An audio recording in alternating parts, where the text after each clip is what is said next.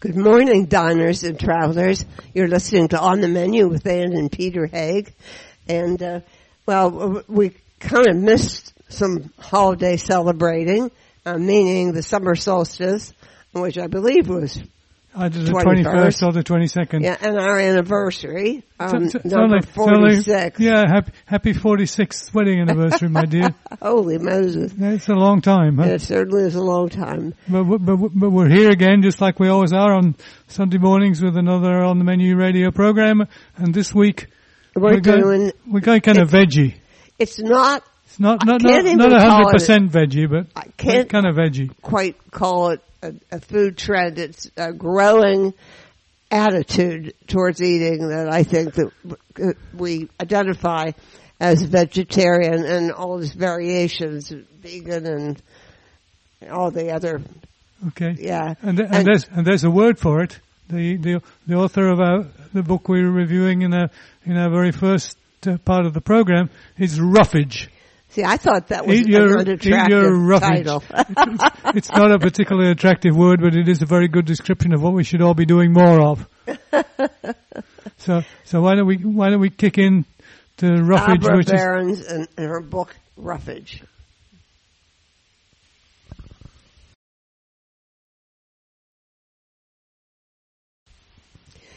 Abra Berens, this is one hefty book you wrote. It's called Roughage, a practical guide to vegetables with a hundred plus recipes and 230 plus variations. And what boy do you not, and you, you got humor into it too, which I love. well, thank you so much, and thank you for being interested.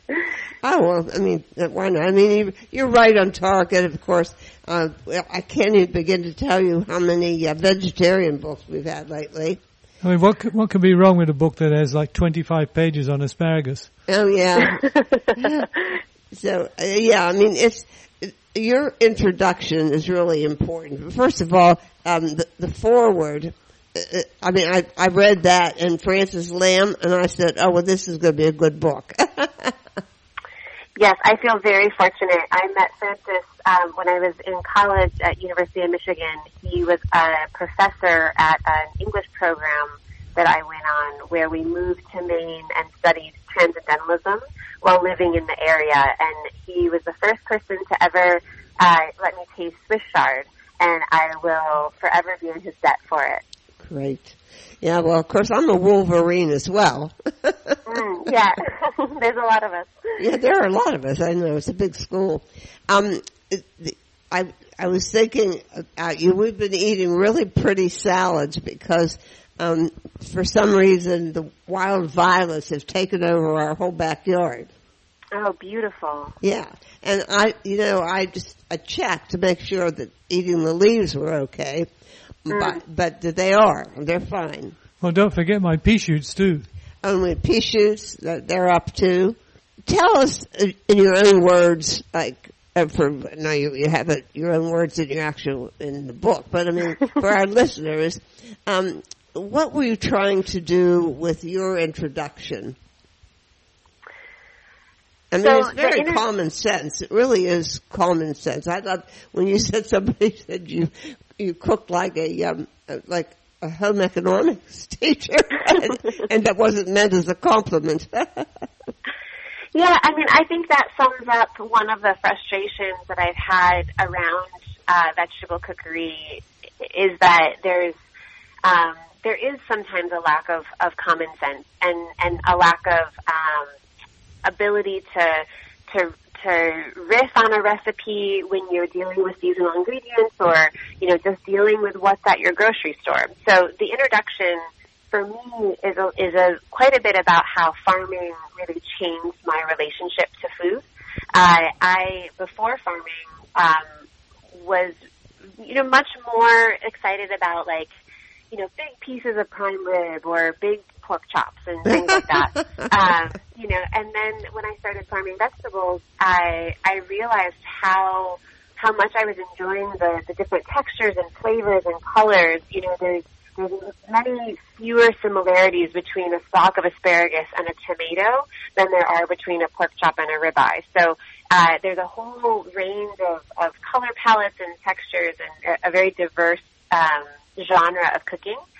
But then also, you know, we when we started our farm, I, I sunk my entire savings into that farm um, in that first year, and so I was pretty poor and was eating the the remaining things in our garden for dinner every night before going back to Chicago. And it was the same three ingredients. It was these carrots that were still in the ground. They were getting sweeter with each night that it was frosting out.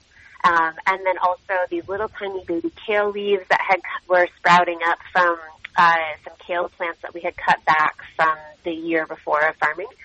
And then also some really beautiful eggs from our chickens who were had been you know, moved to another farm for the winter, but I still had some eggs. And each night, the those same three ingredients created very, very different meals. And so it was then that I realized, oh, you know, seasonal eating, you get the same primary ingredients over and over and over again, but by changing how they're presented or how you prepare them, it doesn't have to feel redundant or boring or, you know, like I, uh, the title comes from my dad sort of saying, oh, you have to eat your roughage and there kind of being an inherent drudgery about that. Um, and I was finding that I didn't feel like that was a, a chore at all. It was really a, a delight. And then I moved back to Chicago and I was working in a pie shop and I, you know, indulging in all of the foods that I had missed while I was, uh, was farming all summer. And then I realized I didn't feel great and I didn't want to be eating any more sweets or, you know, cheeses or meat boards and charcuterie boards and things like that. And I really just wanted some of those carrots and kale and, and a really nice big salad for for dinner. And I think that was the time when I realized that uh, vegetables were were really making me feel good. And um, you know, I think that there's there's some there's a lot of shoulds in our world about like what you should be eating. And and I I just found that I needed to listen to myself and realize that sometimes I should be eating many slices of pie. And sometimes I need to eat a carrot salad. And there's a balance there that I really like, but it's not exclusionary of one or the other. Now you also sneak into the golden arches every every once in a while too, right? Occasionally, yes.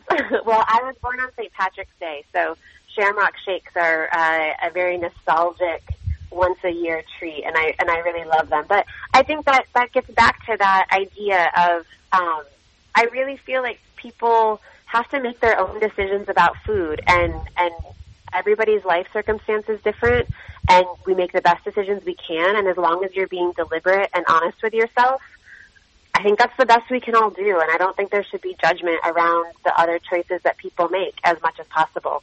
You know, I see a lot of uh, you. You eventually, you're a trained, a trained chef, um, um, a farmer. Uh, you trained at uh, Ballymaloe, which we've been to, and I think a lot of the the common sense approach you bring to this book, I could I can hear Ballymaloe in that. Yes, I was so fortunate to train under Darina and to get to meet Myrtle and, and still when she was in the kitchen pretty regularly.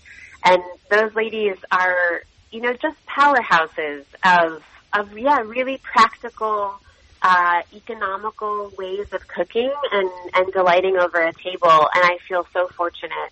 You know, before I was at Ballymaloe, I worked at Zingerman's, uh, in Ann Arbor. I know it well. yeah, it's but I don't think I had healthy vegetables when I was eating in Zingerman's. they're there and they're ever more present, but yeah, I mean, corned beef is still ruling the day there. Um, well, we, talk, we talked to we talked to two of the people who work at Zingerman's, right? Doesn't he have a baker? Uh, yeah, we t- interviewed the bake he, shop he has people. A baker, he has a baker. Oh yeah, Amy and Frank. But, I know Ari. We've I don't know if you've talked to him, but I know him. Yeah, I've, yeah, Yeah. I've talked to him before. Sure, Yeah. sure. So the- Yeah, they're really wonderful. The people. interesting thing about Ballymaloe is ev- even though it's where it is, which is fairly far north of the equator, never, nevertheless, something fresh and green is growing in their farm every every day.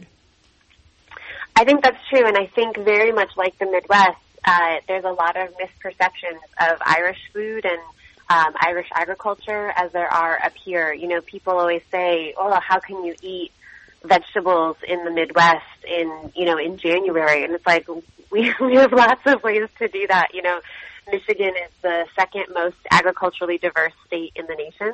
And I, a did, lot I didn't that know. is- I didn't know that. That's- that's yeah, Well, that's the- California. Think of the shape of it. I mean, the, the people that I, I've got to know in Michigan who were from the Upper Peninsula. I mean, they're cherries. I mean, they're, Yeah. Um, and and they're very different from like the middle or the south of the state. It's true. It's it's a very geographically diverse uh, state and has lots of different growing climates and, Yeah, and different. and then if you're right on the lake, that's something else. Yeah. yeah, So no, it's it's it's And- wonderful, And, and, a lot of and Madonna's parents grow grapes yeah. and make wine. yes, yes, And and you know that one uh, a breed of apple was they uh, several breeds of apples were developed there because um, of the the cold climate needs of cold climates or immigrants. Yeah. So it's it's I'm I'm a big time Wolverine. you know. so now um, you say how to use this book, uh, and it's it's first of all I think that your uh, this adventure in seasoning, this little formula that you did, sums up the whole approach to this book. Do you want to run through that one?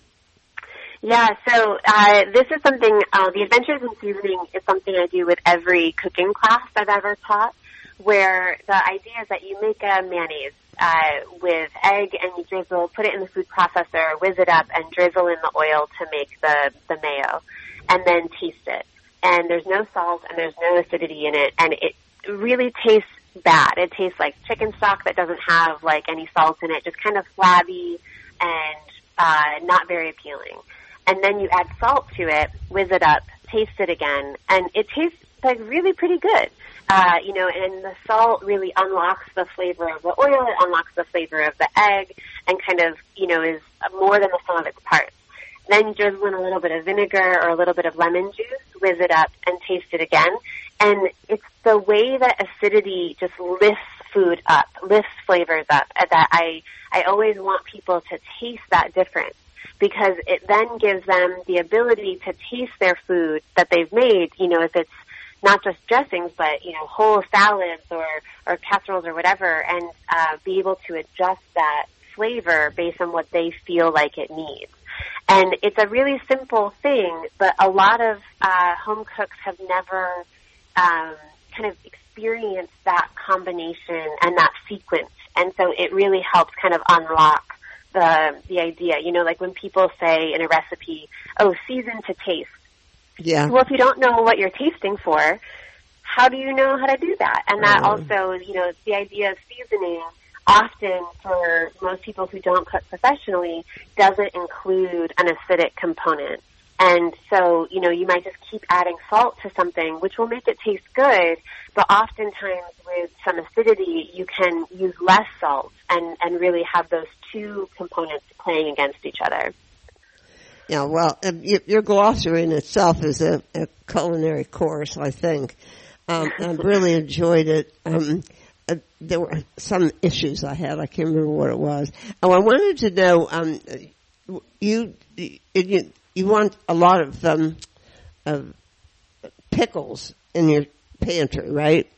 Now, Uh-huh. do you actually go through a whole canning process with these? I'm trying to remember.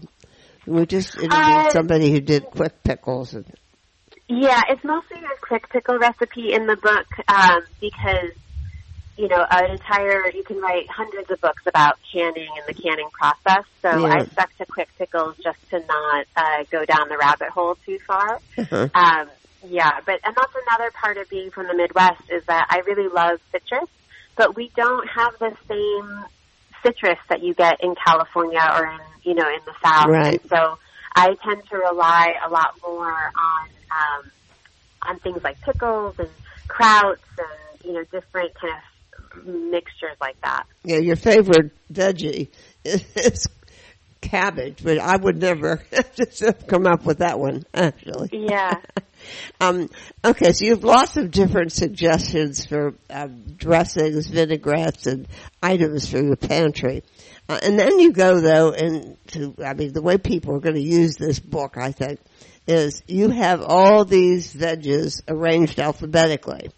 Okay, and so then um, somebody would say, uh, "I want asparagus." Okay, which is first, I think. You go, you tell people how to buy it, and then what to look for when they're buying it. Uh, well, you, you actually have a preface to that, but uh, uh, in every chapter. Um, but so it tells you what to look for. So your how to buy, then you do how to store, and then you have additional notes on that.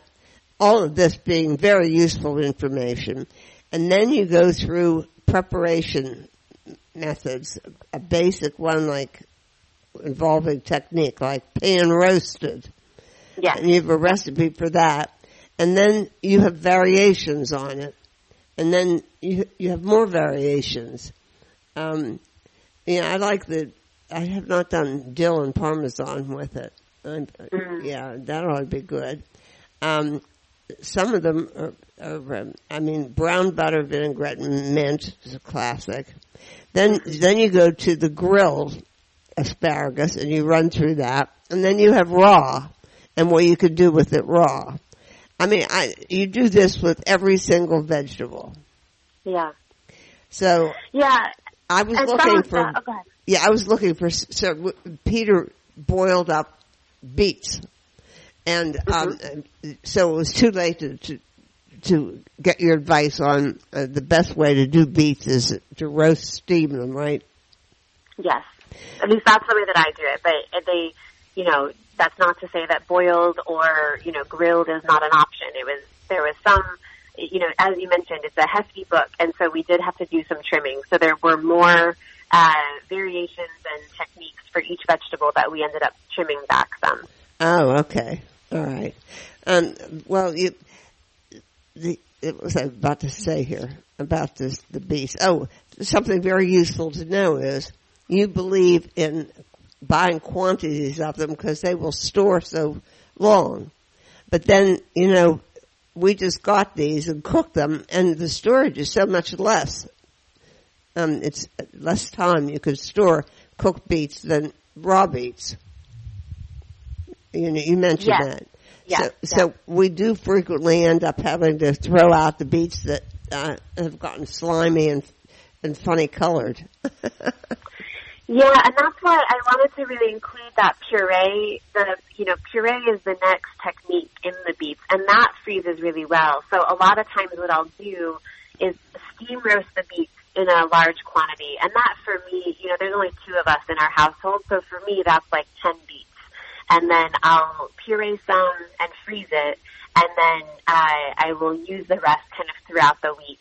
Uh, and then at the very last minute, a lot of times I will, um, you know, heat up some pickle liquid and just pour it over the cooked beets, and that's another way. But yeah, it's certainly uh, beets are one of those things that because they do take some time to cook, I find that I I, I will eat them more regularly if I have them kind of ready to go. yeah, But that's what we do. that- We ha- we always have Yeah. them in. Yeah, uh, you pair them with a number of things. I mean, I found one really uh, knock your socks off pairing is with uh, olives. mm, yeah, I Yeah. love olives and beets together. Yeah.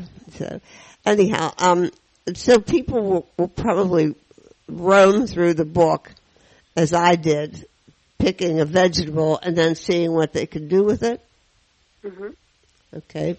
Uh, Yeah, and that was the the whole goal of the book is is to I think a lot of times uh, people are trapped in a sense of having to find a recipe and then write a shopping list and go to the store to buy the things for that. And if the store doesn't have what you need, or you know if it's not in season or something like that, uh, it makes it harder, I think, uh, than to you know go to either your market, your grocery store, wherever you get ingredients and buy what looks the best to you and then to come home and be able to make something out of that. That that is also another transition for me that happened with farming was we do these dinners at our farm and uh, making it so that we can look at the ingredients that are coming out of the garden and then build the menu around that as opposed to the other way around. Right.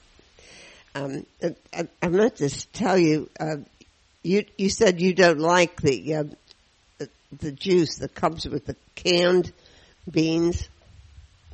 Yeah. Well, everybody's cooking. You know, they're whipping up. Uh, what do you call it from chickpeas? The aquafaba. Yeah, aquafaba.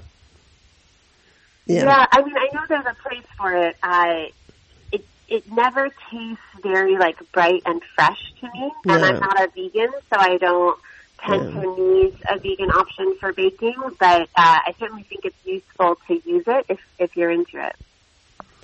Um, we tried. Our greengrocer had fresh um, chickpeas. Oh, beautiful. No. Uh, have you ever tried to clean a whole mess of, of fresh Yeah. chickpeas? yeah. I So- feel like fresh chickpeas and fresh fresh fava beans are delightful for But the this first is- hour. But we found the uh, the Trader Joe's has flash frozen. Isn't it Trader Joe's? All foods. Oh, Whole Foods has fr- flash frozen chickpeas, mm, yeah, and that works. So yeah. I think, I mean, I love potatoes. You like potatoes too, huh? I do. Yeah, and uh, I, I wanted to find out what to do. I loved reading about your experiment with the um, uh, Jerusalem artichokes, the sunchokes. we have, you never get rid of them. You know, my Yeah, mother yeah. planted them in our garden, and I mean, it doesn't matter what you do, they come back. And they get they go they go hide in places where you can't get a shovel. It's true. Yeah. But you know, what I don't give us some tips here. A lot of them go to waste because you can't harvest them until after the first frost, and by the time you have a first hard frost, the ground is too hard to be digging in it.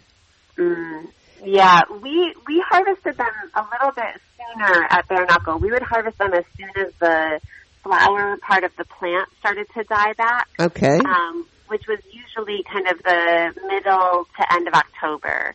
Um, and then we would harvest them in the spring as well, but they don't store as long because by the time the ground has softened up to be able to dig them out, uh, you know, they're starting to get ready to put their shoots up. Yeah, But well, that's they what are, they're doing now here. So I'm going to lose another season of them. Yeah. Thankfully, they'll come back every season. So Yeah, that's true. the lifetime of opportunities. Well, anyhow, Abra, this is a, a terrific book. It's be a resource for anybody needed to find out everything you needed to know about vegetables. Uh, what is it? You even had that funny thing in here. Um, what's the name of that funny vegetable? It's not rutabaga. It's the other one. I'm I don't know. remember Co- the name of it. kohlrabi. I don't know. Kohlrabi. I never Oh, knew what to do with kohlrabi, so now I know. Yeah. so, Yeah, that is a vegetable that everyone, no one knows what to do with kohlrabi. So and it's, uh, it's become a real staple crop for us at Granor Farm. Uh, and so, yeah, it felt exciting to, to try to give people a little window into, into kohlrabi. Yeah. And, you know, I discovered something else that's good with beets, just for your information, try it, is um, Zatar. Oh, that sounds beautiful. It's yeah, that would make wonderful. sense. Yeah. Okay.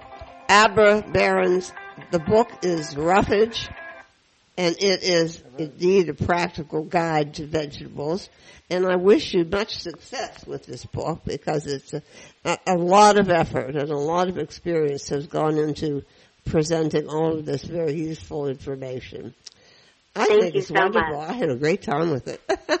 Oh, I'm so glad. It really, you know, it's a it's a really nice thing to have it out in the world and people actually being able to read it and not just be something that I'm working on on my computer. You know, there's a team full of, of women who helped uh, create it between the photos and the illustrations and the design and everything, and we're all just so happy that it's it's entering the world. So thank you for reading.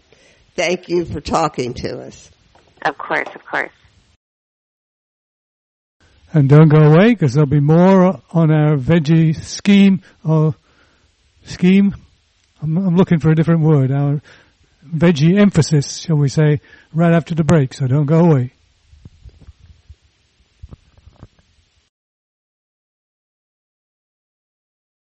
Podcasting services for On the Menu Radio are provided by ASP Station, www.aspstation.net.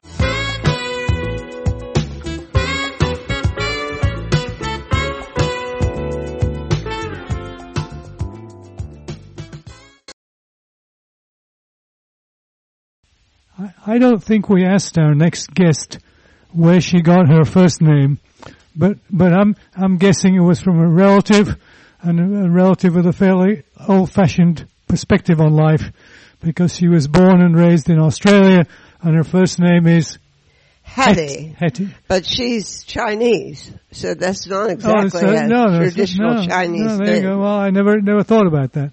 Yeah, well, Hetty is, Hetty McKinnon, um, has had a very complex, complicated, but productive life, um, full of energy, and her book, Family, New Vegetarian Comfort Food, Comfort Food, is uh, really a, a, a model for, for that kind of balanced life. So She so does pretty is, much what she wants. and she, and she's based in Brooklyn, Yes. like like everybody else in the world. It seems Yes, like. yes.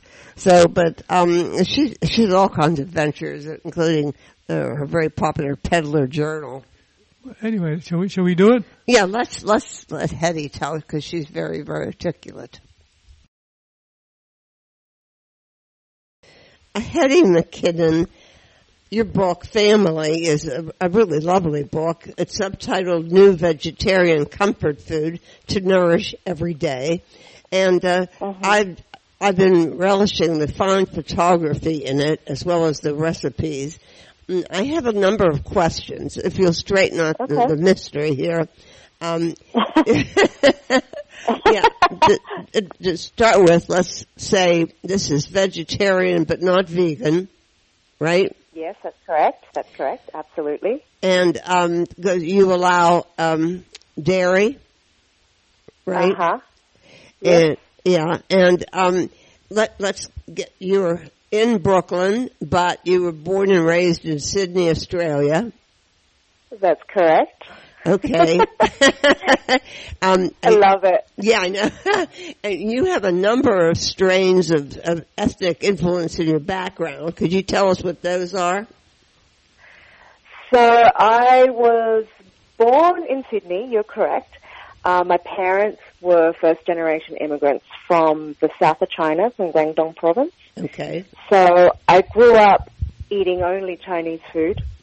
Um, we when my when I was there was a very traditional Cantonese dinner every single night for for dinner, which is you know a bowl of rice with five or six offerings in the middle of the table, um, savory offerings. And it was not until I was an older teenager that my mum like kind of cooked her first Western dish, which was probably a T-bone steak. And Oh, I remember bizarre. thinking, whoa, what is this thing that she's just put on the table? Like this was wild to us. So, um, yeah, I've gone through like quite the journey of food because, you know, Cantonese cuisine is very meat heavy and we definitely ate a lot of meat growing up and probably, I would, I've often said probably most meats that have not, that are known to man I've probably eaten. Um, and with you know without any fuss. We ate you know tripe was an and and tripe in black bean sauce was a normal dish we ate for dinner. You know, pig intestine soup was just a you know an everyday soup that my mum would put on the table. So all these meats were um, not that unusual to me. Um, but then in my teens, I started not wanting to eat meat anymore. So this was kind of my journey into discovering flavors um, from all over the world. Because as you mentioned, I'm from Australia, and Australia is such a melting pot of culture and flavors as a very young country too. You know, like it's even I think you, you mentioned before we went on air that you lived in Melbourne in the 60s and 70s, and uh, that was you know kind of the very peak time of immigration. Um, so Australia today is like you live in Asia, like you live in the Mediterranean, like you live in the, the Middle East. There is just so much influence in our everyday food. Um, and when I became vegetarian, uh, in my teens um, as a as a, a path I chose for myself. Um, it I, it really opened my eyes up to so many flavors and all the possibilities in food. Now, am I, am I right that there's a there's a Korean connection somewhere, or is it just that you like Korean food because it's similar to Cantonese food? I mean, am I am I getting Uh, the wrong? is- Am I getting the I'm wrong not- flavor? I'm not Korean at all. Um, No, no, I I'm didn't think so. 100%. My both my parents are Cantonese. Um, but when I moved to the US, so Korean food is the one food that when we still we left Sydney five years ago, and at the time, I don't know, could, things could have changed because things do change on the culinary scene. But at the time, there wasn't a lot of Korean food in Sydney. Um, there was a lot of but Korean and Japanese hybrid restaurants, um, barbecued Korean food there was. But when I moved to New York, I, when you know with Koreatown um, in Manhattan, there's I discovered like all these dishes which were not things that I associated with Korean food previously. Um, and so there's a few of those recipes in the book. Um, f- for example, the Korean tofu stew, Yes. um, which I've, that is just, it's actually my daughter's favorite dish of all time.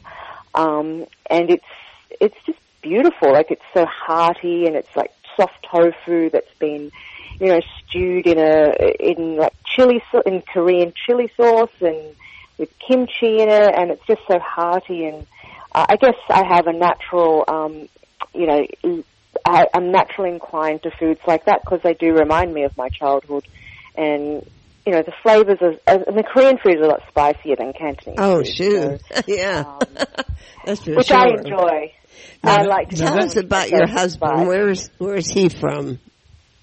My husband is um, Australian, so he grew up in uh, about three hours outside of Sydney, um, and his family are from. Um, his dad is from uh, the UK, like Scotland, the McKinnon surname. Yeah. Know. uh, Scotland and England, and his mother is kind of similar and part French, part German, and, and English. So, um, yeah. So, well, you have a lot of different, as I said, influences in your cooking, but you, you, Mhm. there's certain things that you can, I can tell you have an affinity to. Um, tell us about your business because you have a really inspirational section on salads. yes, and so salads are really my heart. For those listeners who don't know, I started out as a salad maker, so I didn't start out writing cookbooks. Um, in about 2011, I started a salad business, which operated essentially from my home. And it was really before this, um, I didn't cook. I was not a cook. I was not involved in food. I was I worked for many years in public relations, um, and then stopped. Kind of had a natural little break because I was having children. I had three children in very quick succession, and we had in that time moved back from the UK back to Sydney, and after I had my third child, I just started lo- looking at cookbooks and discovering that you know maybe I would like you know teach myself to cook a little bit more, like all these different flavors. So I looked at cookbooks, and there was a lot of Mediterranean books, like Ottolenghi's very very first book before Plenty came out, the the original book, um, and and there were some Australian chefs in there too. And I just kind of got inspired by all these different flavors. And I've been a vegetarian for 25 years, and so I love vegetables. So I started kind of just creating my own salads.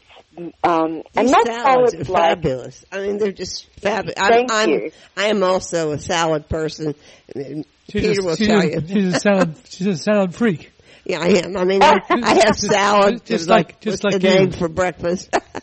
then I have You're salad with something, person. chicken for lunch. I just ate a salad for lunch. So, yeah, I mean, I just feel like salads are such a great blank canvas for wherever you want to go with your food. And for me, salads were always like this adventure. Like you could take a, and they're not, I mean, I would like to say my salads are not everyday salads. They're not lettuce based. They're not really leaf based. Um, they're predominantly vegetable based, um, with a roasted or grilled or some sort of cooked component and thrown in with, you know, some sort of um, grain or something hearty, some legumes. It could be noodles, it could be rice. Um, and I started cooking these salads from my home and just sharing them with my community. I, I bicycled them around. Um, I mean, I did, uh, you know, there was an exchange of money, but it didn't feel like that. Like often it was, it was just really me wanting to cook and discovering this, that connection that comes from sharing food. and I did sounds, that. Sounds to me a little bit like what, what Anne makes sometimes, which I call stick salad. All right. What's a stick salad? it's, it's everything that came out of the garden. Some of it's indeed is sticks. I, I forage our garden, you know. So. Oh, wonderful. What, what's that? What's that succulent you like so much? Oh, I can't remember now.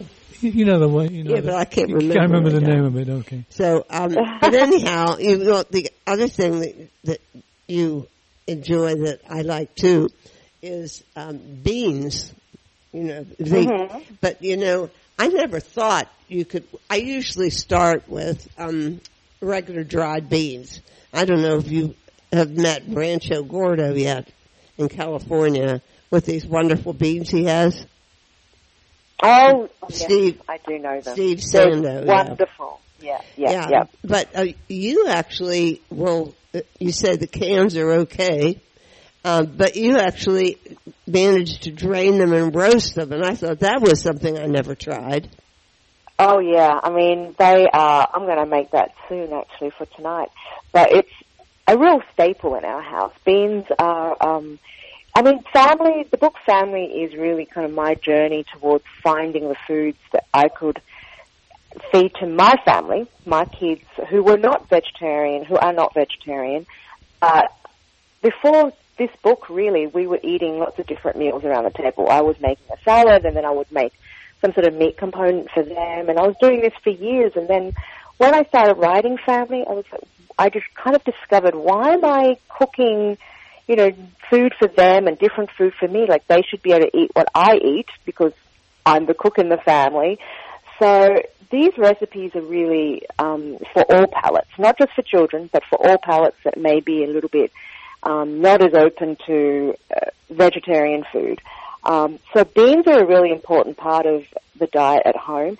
And I'm a working mum, like I don't have time. I often forget to soak my beans, and so I don't want that to be what prevents me from eating beans on a regular basis. So So, your kids don't complain; they they just lap up these salads because that's great.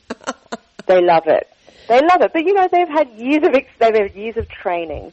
Um, you know, they've always been around my salads, and they they didn't always love them as much as they do now. But now they're very open, like to eating salad for dinner, and it's you know we eat salad for dinner two or three nights a week. Um, it's you know something that they really enjoy. But you know, I always try to make things interesting for them. I don't Yeah, always I mean, pick they- out the same thing. I don't know what inspires you, but I mean, I'm looking. Your salads are so interesting. Here's one: burnt honey, carrot, and tahini soup with pistachio dukkah. I mean, that's rather amazing. I have That's a lot of I have a different question. Is, is is your husband a vegetarian too? No, he's not. No, he's not. So Okay. he, so he, so there's a story of our family is I was the only vegetarian, and then in the last year, my daughter actually turned pescatarian, and now she's 100% vegetarian like me. Okay. But you know, we eat dairy and eggs. The boys in the family will eat vegetarian at home, but they're uh, you know they're permitted to go out and order you know meat when we go out for dinner, for example. So I just don't cook meat at home anymore. But with a, with honestly with the book like family, I don't really need to. Like we eat this type of food every day. And it is really the these are the recipes I do turn to when I'm like, not quite sure myself what to cook for dinner. I'll go through the book and um, you know find something suitable. So yeah, Now, which which is which is some of the pages that are turned over the most in your book? The what?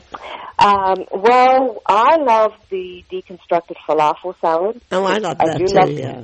I love falafels, but uh, I mean, I'm not going to be standing there making them and frying them and doing all that on a weeknight. Definitely not. So that salad is is one of my favorites. I'm going to make a version of that tonight, actually. Um, so it's got tahini dressing. It's got crispy chickpeas, uh, some sauteed kale, and some pita croutons. If you, you know, just store bought pita chips is okay. Just to, my, my salads are all about texture, um, and you know, kind of layering of those flavors. So that's a favorite. Um, and also the halloumi and mint and um, kale gözleme, the Turkish flatbreads. Um, that's actually a dish that I've been cooking for my kids for a very long time, since they were really little.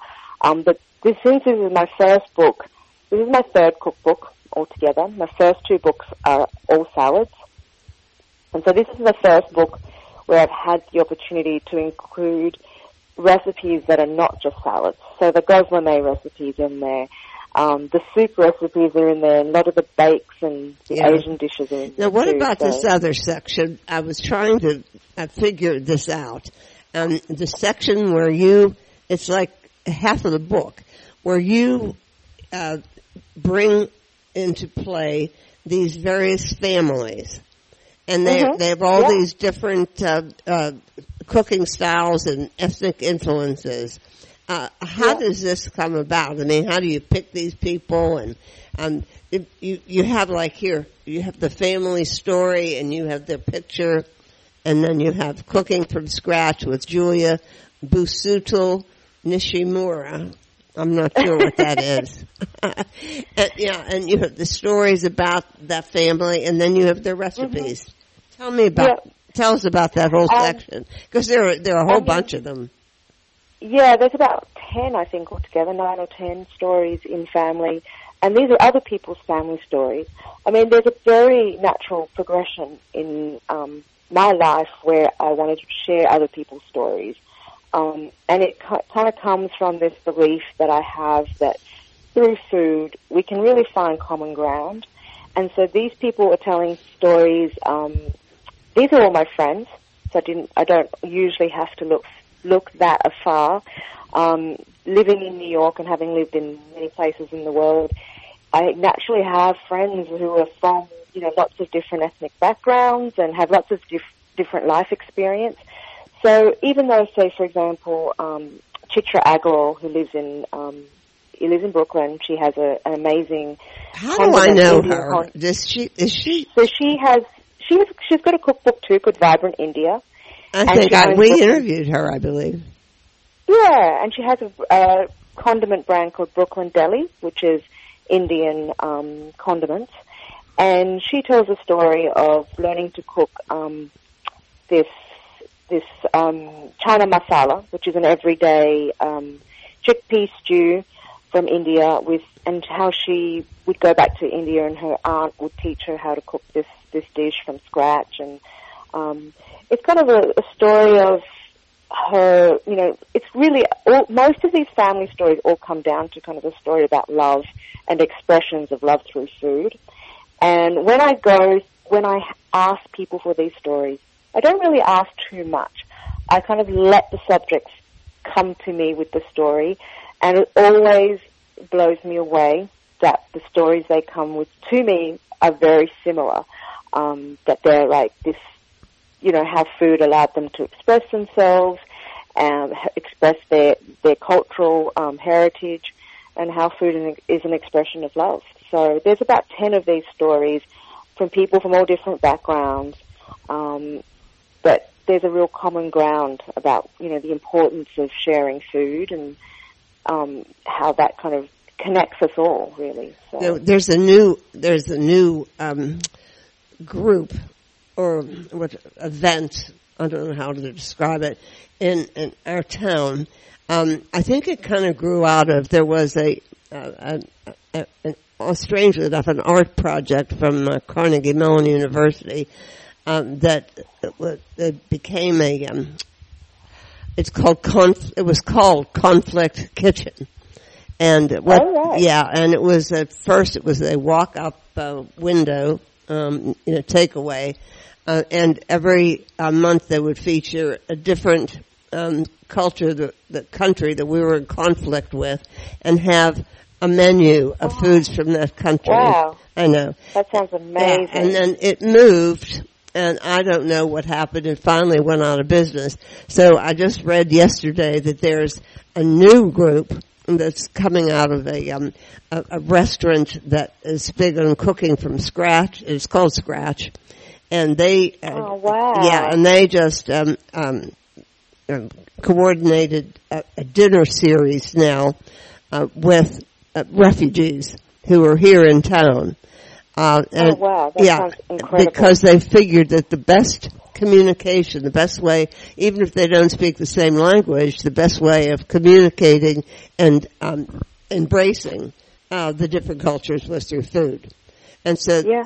the first one is Syria, and it's coming up Oh, momentarily. Wow, that sounds incredible. Yeah. I mean, that's absolutely right. I mean, food is the non-threatening language, isn't it? So Mm-hmm. if you don't want to, if you can't agree on politics, you can't agree on religion, um, but you can all sit down around a table and share a meal and have that common ground. So I think there's some of the uh, the underlying messages definitely in in my book.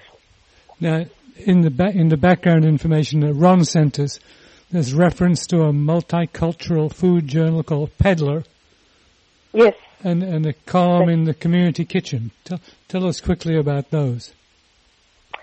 Uh, okay, so Peddler is actually my um, a magazine that I created about two years ago, I believe, 2017. Um, it's a multicultural food journal. It's a little bit different to what's um, out there in mainstream press at the moment. What I wanted to create with Peddler is a journal that was really looking at home cooking. So we don't feature chefs, we don't feature famous names in food um, the heroes of Peddler are really just everyday people. Um, so we we started off with um, a issue that was themed Chinatown. So it was looking not at geographic Chinatowns, but the foods from you know Asian households around the world. Um, it was a kind of a dream come true. So it's it's a natural progression. Every so after Chinatown, we followed up with um, childhood and then there's been rice, and the latest issue is grandma. Oh, so wonderful. we just look at um, yeah foods from the home and what inspires us, and it's a really it's a slower look at food. It's a quieter moment. Um, the photography is that like the grandma issue was almost 100% shot on film. So we're looking for people to. Um, it is nostalgic. It's unashamedly nostalgic. I mean, people are very negative about nostalgia nowadays, saying there's you know too much nostalgia in food. You know, why are we always looking for yeah, backwards? And it's like, I feel like right now, particularly at this particular moment, where food moves so fast, and you know, with social media, everything is just going. You know, there's trends last for a day or a week, and then there's a new trend, and Yeah. um, you know, I just want people to really like take a moment and to really understand the origins of food and the the traditions, the rituals, um, the histories. And I think by understanding that is really the only way we can really move into the future. Um, to respect what No. people have done in the past, Now, to does really be able to honour those, you know, to honour those traditions to move into the future. I mean, that's what really Peddler Hey, is really Hetty, all about. Hold on a sec. If people are interested in getting this, how do they do that? Um, so Peddler is available in stores throughout the world. There's a stockist page on the website, which is peddlerjournal.com, or, or you can actually just purchase directly from peddlerjournal.com. It's ped- peddlerjournal.com. Peddlers, that's correct. apostrophe S. P E D D L E R. Just Peddler, P-E-D-D-L-E-R, and then journal, normal spelling, dot com. Great. So it's not dot .co dot .au, it's dot .com. Just dot com. Well, I, I sure hope our paths are going to cross sometime because you seem like a really fascinating person. oh, thank you. It's been I'm not fun, that fascinating, Hetty. but I, It- It's been so much, it's been so much fun chatting with you and please, please give our best regards to all the members of your family, whatever their food disposition is. Yeah. Again, now it's thank you. I. Hetty McKinnon, and the book is called Family. And uh, you're going to learn an awful lot about more than just food in this book. Hetty, thank you. um, thank you for having me for On the Menu. It's lovely chatting to you.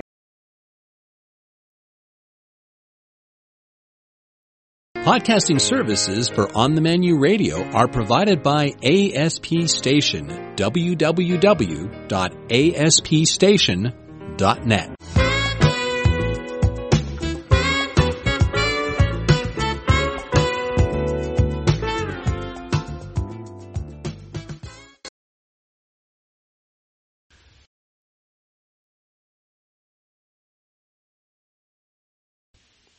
Next up, we're going to be talking to Andy Reichgut, um, and he's with a company called um, Classic Cooking, but he's also talking to us about a line called Veggies Made Great, which is the new name for Garden Lites, and a particular line called uh, Frittatas, which we've been having a great deal of fun with.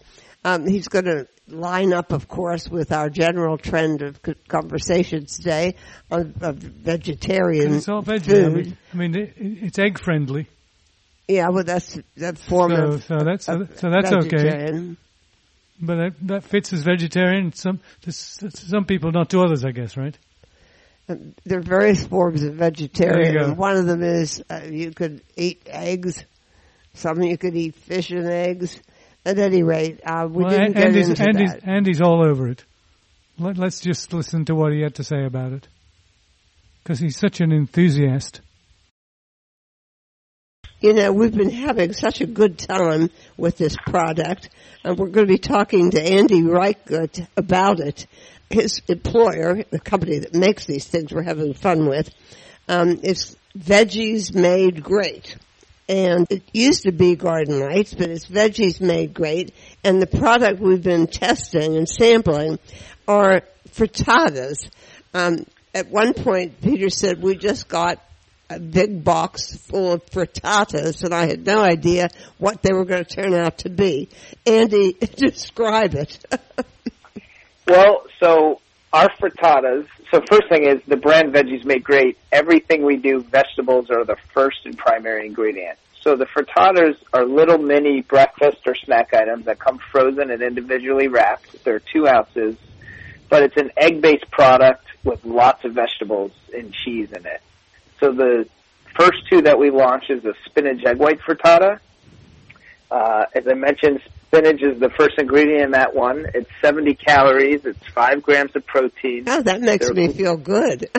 Yeah, and they're gluten free and made with clean and simple ingredients. And they make a terrific uh, snack or breakfast. 30 seconds, 45 seconds out of the microwave or a couple minutes in the toaster oven and you have a delicious breakfast.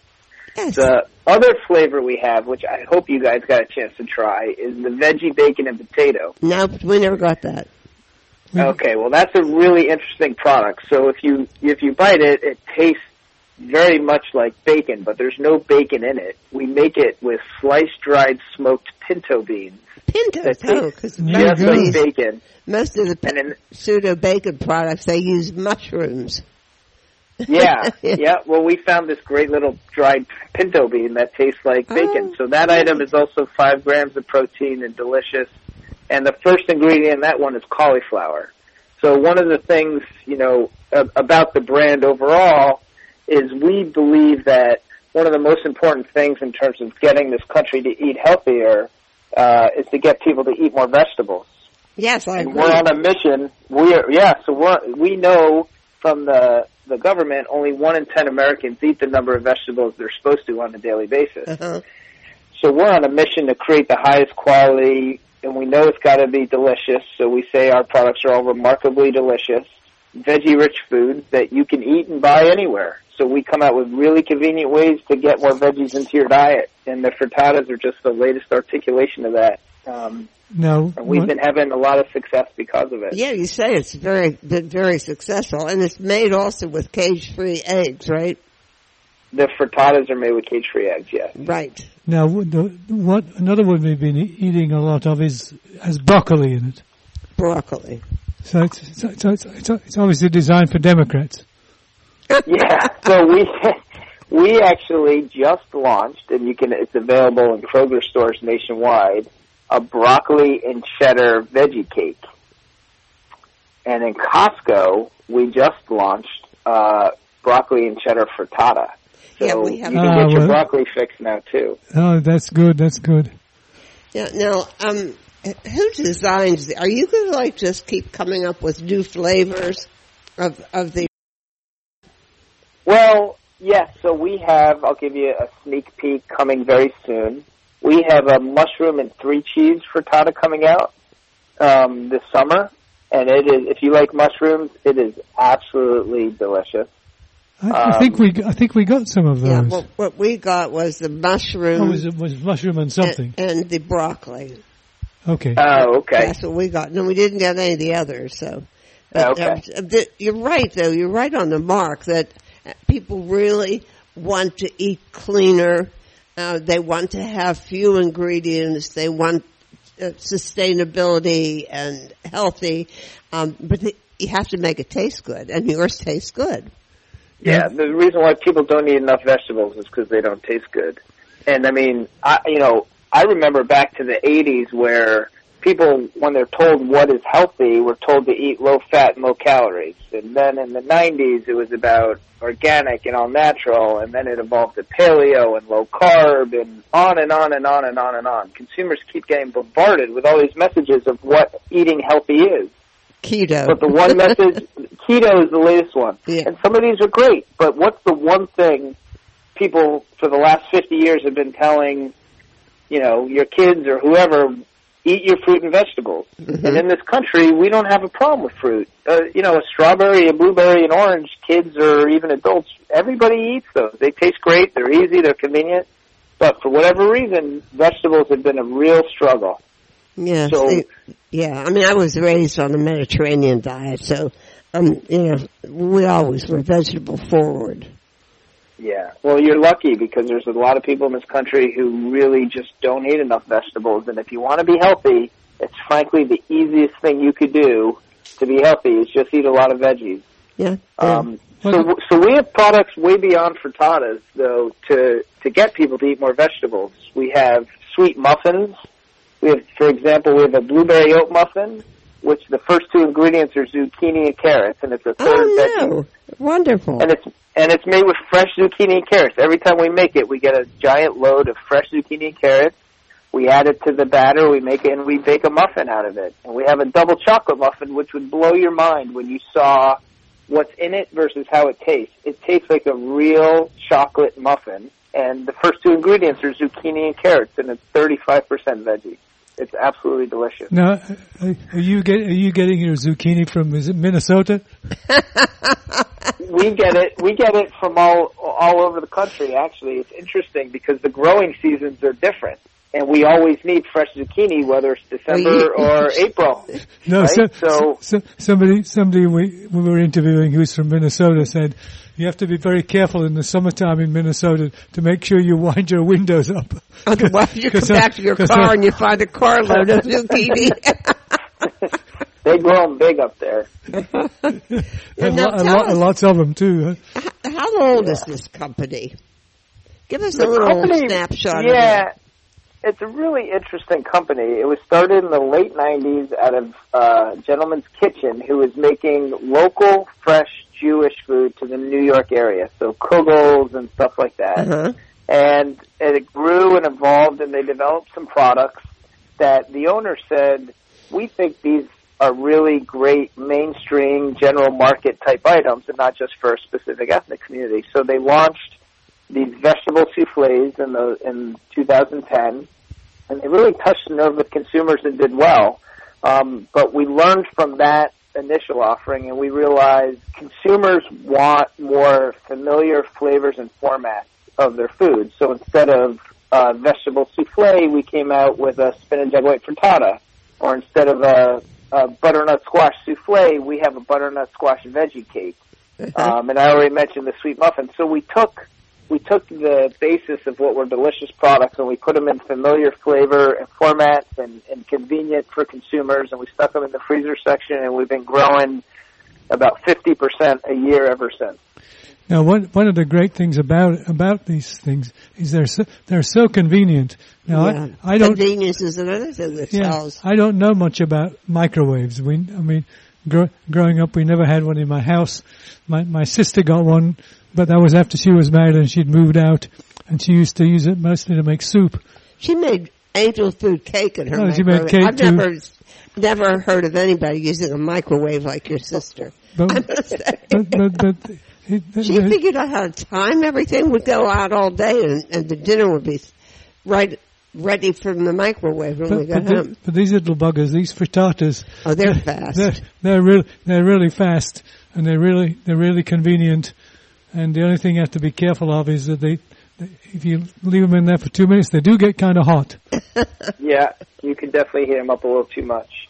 But that's one of the things that has really helped us grow so much is the ability for these to be eaten for a breakfast, snack, side dish, even a dessert. The, the chocolate or blueberry or banana chocolate chip muffins, a lot of consumers eat them for dessert. They feel so much better about themselves Yeah, we do. uh, because they they had vegetables and it's only 110 calories and they're gluten free and they're clean. So the ubiquity of the occasions that consumers can use our products has really helped drive a lot of our growth. well, I mean, they're worth it. And what about your background, Andy? So I've been doing marketing of big consumer packaged goods products since 1997. I've had the pleasure of working on some great brands, some really large brands like Snickers and Snickers. Eye Vegetables and That wasn't the hard Cake stuff. Mix. Yeah, and Duncan Hines Cake Mix, which, by the way, I just saw launched a microwavable cake, so maybe your sister was on something earlier than most. Oh yeah. I, Um, well, you know the the attraction was you could watch the angel food cake rise through the the uh, window in the microwave, Yeah. and it was But so- dramatic. so I really enjoyed, you know, the 15 to 20 years I worked in big food companies, but I really wanted to work on food that I was really proud of. Um, something that I felt like was helping solve the issue in this country of consumers eating healthier. And I knew the hurdles around why consumers aren't eating enough vegetables, and I found this company that was always already doing amazing things and I thought this would be a place that we could really help um, achieve this mission of getting consumers to eat the amount of vegetables that they really should by overcoming some of the barriers that they have. And and I think we're doing that and it's really exciting it's really fun and it's really rewarding. Well, you know, I'm I'm pleased that we're able to promote this because, to be perfectly honest, a lot of the gluten free stuff that people send us to try, it tastes like cardboard. I mean, I have no idea why anybody would Look, want looks to like eat it. looks like cardboard too. it. It looks like cardboard. It tastes like cardboard. Probably is cardboard. Well, now, now let let's uh, let's get a message out there. Do you do you have a store finder on a website that people can f- find where they can get this heavenly substance? Oh well, thank you for the plug. I appreciate it. Yeah, No. veggiesmadegreat.com, and there's a store locator on there, and you can get us. I mean, some of the big retailers across the country: Target, Costco, Kroger. Um, if you live in the southeast, where you can get us in Publix. If you live in Texas, you can get us at HEB. If you live in the Northeast, you can get us at Stop and Shop and ShopRite and Kings and a whole bunch of retailers. We're really well distributed nationally. Um, and And we're you, just really proud of what we're doing. your website is it classic cooking or veggies made great? Veggiesmadegreat.com. Great, we got that. Got it. Well, well, you, you're a young man who's great too. Thank, thank, Thank, you. I'm not so young, but I appreciate that. Thank you for. Thank, Andy, thanks for talking yeah, to us. thank you for sending us more stuff. you got it. You'll you'll be our new taste testers. A lot of new products are on their way to you. Oh, Great. really? I'm well, glad. thank thank you so much for joining us today. It was a was was a whole lot of fun, and it's a great success story too. Thanks, guys. I really appreciate it.